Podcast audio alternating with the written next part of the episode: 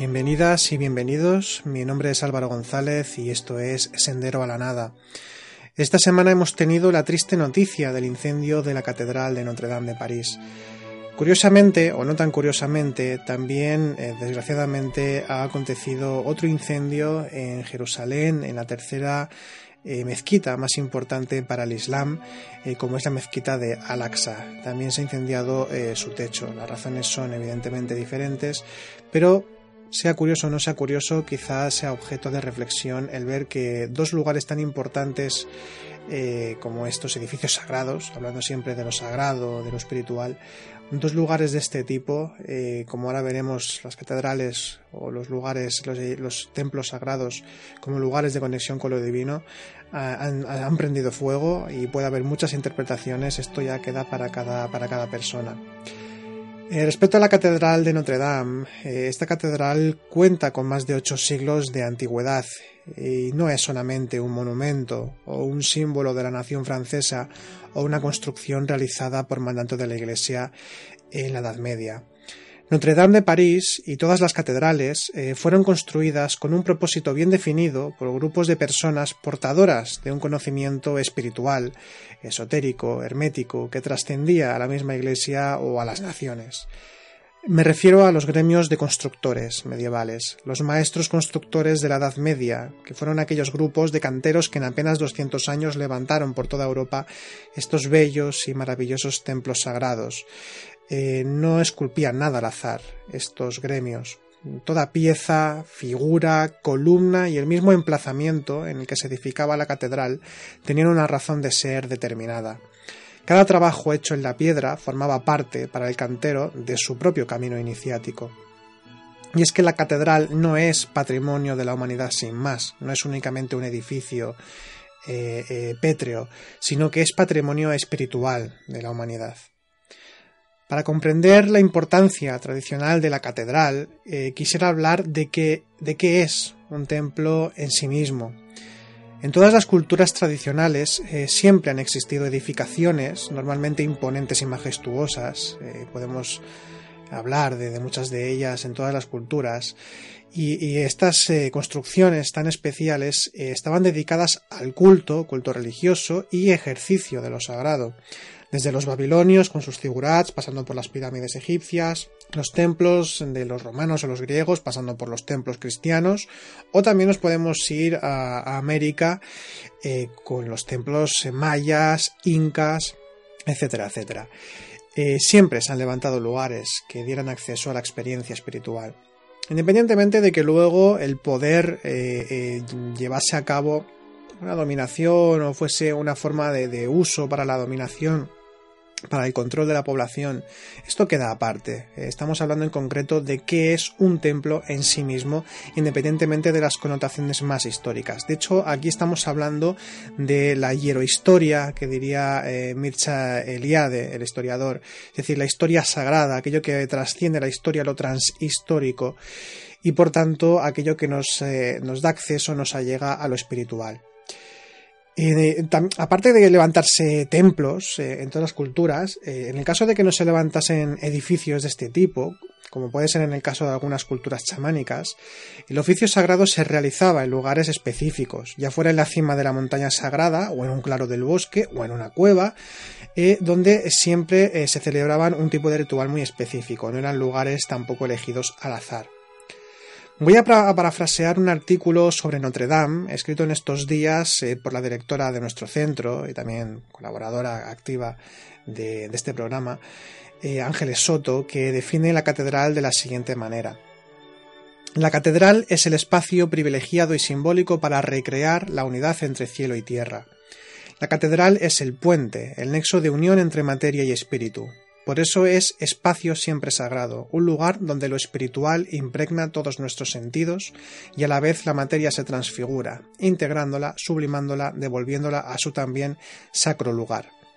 La catedral es el culto a lo femenino por excelencia en Occidente y Notre Dame de París es su mayor y más importante representante. No debemos olvidar que está en París, la ciudad de Isis, o más exactamente la casa de Isis, Se dice que el culto a la diosa Isis egipcia estaba muy extendido en Francia y que el nombre de París sería el resultado, entre otras opiniones, de la yuxtaposición de per par, palabra que designa al recinto que rodea la casa en egipcio. E Isis, por lo tanto, la casa o el recinto de Isis. Y es que, como, también nos explica este artículo y nos enseña la tradición espiritual, las catedrales están dedicadas a la Madre de Dios, a la Matriz Universal. La catedral, generalmente construida encima de recintos sagrados previos, donde había pues en los cultos megalíticos, por ejemplo, o, en los celtas, o también sobre antiguos, eh, antiguos templos romanos o griegos. la, la, la, catedral está edificada en lugares de gran concentración de energías telúricas, en lo que se conoce actualmente como líneas ley,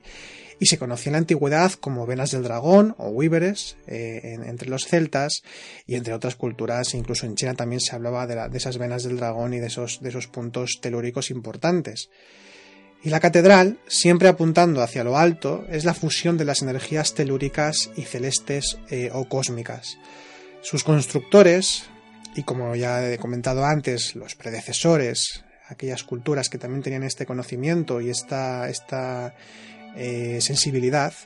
eh, tenían tal hecho muy en cuenta a la hora de elegir los lugares donde ejercer eh, el oficio de lo sagrado. Y si a esto le sumamos, en el caso de las catedrales, la bella factura de sus columnas, torres, arbotantes, naves y toda su escultura repleta de simbolismo y belleza repartida por todo el edificio sacro, nos encontramos ante un hogar de la experiencia interior. ¿Y con qué finalidad? Los constructores originales, auspiciados por los caballeros de la Orden del Temple en, multitud de ocasiones, eh, dejaron su huella espiritual por toda Europa. ¿Con qué finalidad? Las razones podrán ser muchas y de ello se habla y se escribe mucho. Pero de lo que podemos estar prácticamente seguros para aquellos que, que, tienen anhelo espiritual y que visitan estos lugares es que la catedral es un centro de poder y un lugar de conocimiento. Centro de poder porque, como ya hemos comentado, es el lugar de confluencia entre lo celeste y lo telúrico, lo que se convierte en alimento espiritual para quien se encuentre dentro del lugar sagrado, y también procurando alimento espiritual eh, en, el, en el sentido de que es un lugar en el que la piedra habla las formas geométricas de la catedral, el uso de los puntos cardinales, el uso del número y del símbolo y en definitiva la, práctica minuciosa del cantero, que es puramente espiritual, convierten a la catedral en centro espiritual con todas las letras. Por eso lo ocurrido en Notre Dame o en la mezquita de Al-Aqsa, como estábamos comentando, y en otras iglesias, porque también se tiene noticia en el caso de Francia de que las semanas anteriores también ha habido diferentes incidentes en, algunas otras iglesias. Eh, esto es, una mala noticia para las personas que tienen anhelo espiritual, porque estos lugares que potencian nuestra experiencia interior, más allá de las religiones, de las políticas, de la historia, eh, estos lugares que potencian nuestra experiencia interior corren o han corrido el riesgo de desaparecer o de salir gravemente perjudicadas. Por lo menos por lo que hemos sabido, sí que ha habido pérdidas, pero no tantas como a priori se pensaban. Bien, pues cuando se conoce mínimamente el propósito de los maestros canteros y nos sumergimos en el conocimiento que siempre está presente en lo que conocemos como tradición primordial o filosofía perenne, o el arte, el arte magno, y como los alquimistas eh, hablan del trabajo para alcanzar la gran obra, la interrelación que se crea con la catedral es íntima, de recogimiento y silencio interior, que es el estado en el que se puede escuchar realmente lo escondido. Acercarse a la portada del edificio sagrado y contemplar el gesto de las estatuas, desde la figura de la Madre Divina, ya sea con el Cristo en brazos o en pie recibiendo al peregrino, o los músicos que nos hablan del desarrollo interior y la unión con el espíritu, los animales esculpidos realizando diferentes cabriolas, hablándonos de las diversas transformaciones alquímicas a las que, a las que tiene que someterse el ser humano para poder eh, renacer de nuevo como un ser despierto, como un ser iluminado, ya dan buena cuenta de que no estamos en un lugar común. Y una vez entramos desde el oeste, normalmente, desde donde se pone el sol, nuestras tinieblas interiores, que han de ser iluminadas, miramos hacia la luz, hacia el este, por donde nace el sol, portador de la vida, el conocimiento y el amor divinos. Es el anuncio de la llegada del Cristo, entendiendo aquí Cristo eh, no como el, personaje o, el maestro a nivel histórico, sino como la sustancia universal, aquello a lo que todos podemos conectarnos, a todos a, todo eh, lo que nosotros podemos acceder cuando se habla de las realidades espirituales y del camino iniciático. Decir eh, un Cristo es lo mismo que decir un Buda, o un cristificado y un iluminado, un despierto como puede ser el Buda. Serían sinónimos en este sentido. Por tanto, no habría un Cristo histórico, sino que podría haber muchos Cristos en todos los lugares. Es una forma de entenderlo. Pues eh, como estábamos comentando, eh, cuando se entra a la catedral desde el oeste, desde esas tinieblas interiores que son eh, a las que nosotros tenemos que mirar y trabajar, precisamente miramos hacia la luz del este para que pueda iluminarnos, que es el anuncio de esa llegada del Cristo, de esa sustancia crística, cósmica, cuyo corazón está en el altar, se representa en el altar, al que estamos mirando desde la tiniebla. Cuando entramos contemplamos la majestuosidad de las naves, de los bosques de columnas que recogen las energías telúricas y cósmicas espiritualizando el lugar, los vitrales por los que la luz pasa, en donde encontraremos todo tipo de mensajes ocultos, el silencio que impregna el lugar y nos eleva, que invita a la meditación, al recogimiento, al encuentro con lo divino. Es en ese momento en el que nos damos cuenta de que el edificio sagrado es para todos los seres humanos eh, sin distinción y nos acercamos al altar, al corazón del templo, que tiene debajo eh, la cripta que representa a la Madre Divina de nuevo, gestando al Cristo, la sustancia crística, y donde se encuentra el nido de la serpiente, que es uno de los centros energéticos principales de la catedral y miramos si tenemos la suerte de no encontrarnos con un retablo que rompe con la armonía del lugar en, demasiadas ocasiones, nos vamos a encontrar un espléndido rosetón que simboliza la estrella de Belén, la estrella que guía a los peregrinos espirituales en su camino de regreso a la unidad. Es un símbolo también del fuego alquímico. En la catedral o en cualquier edificio sagrado, el espíritu se encuentra eh, como el espiritual, perdón, eh, se encuentra como, como en casa, acogido por la cálida fuerza de ese lugar sagrado y de la sabiduría impregnada en cada resquicio esculpido. También nos recuerda eh, la necesidad de esculpir nuestro templo interior para convertirnos, igual que la catedral que nos acoge, en vehículos de lo divino en la tierra.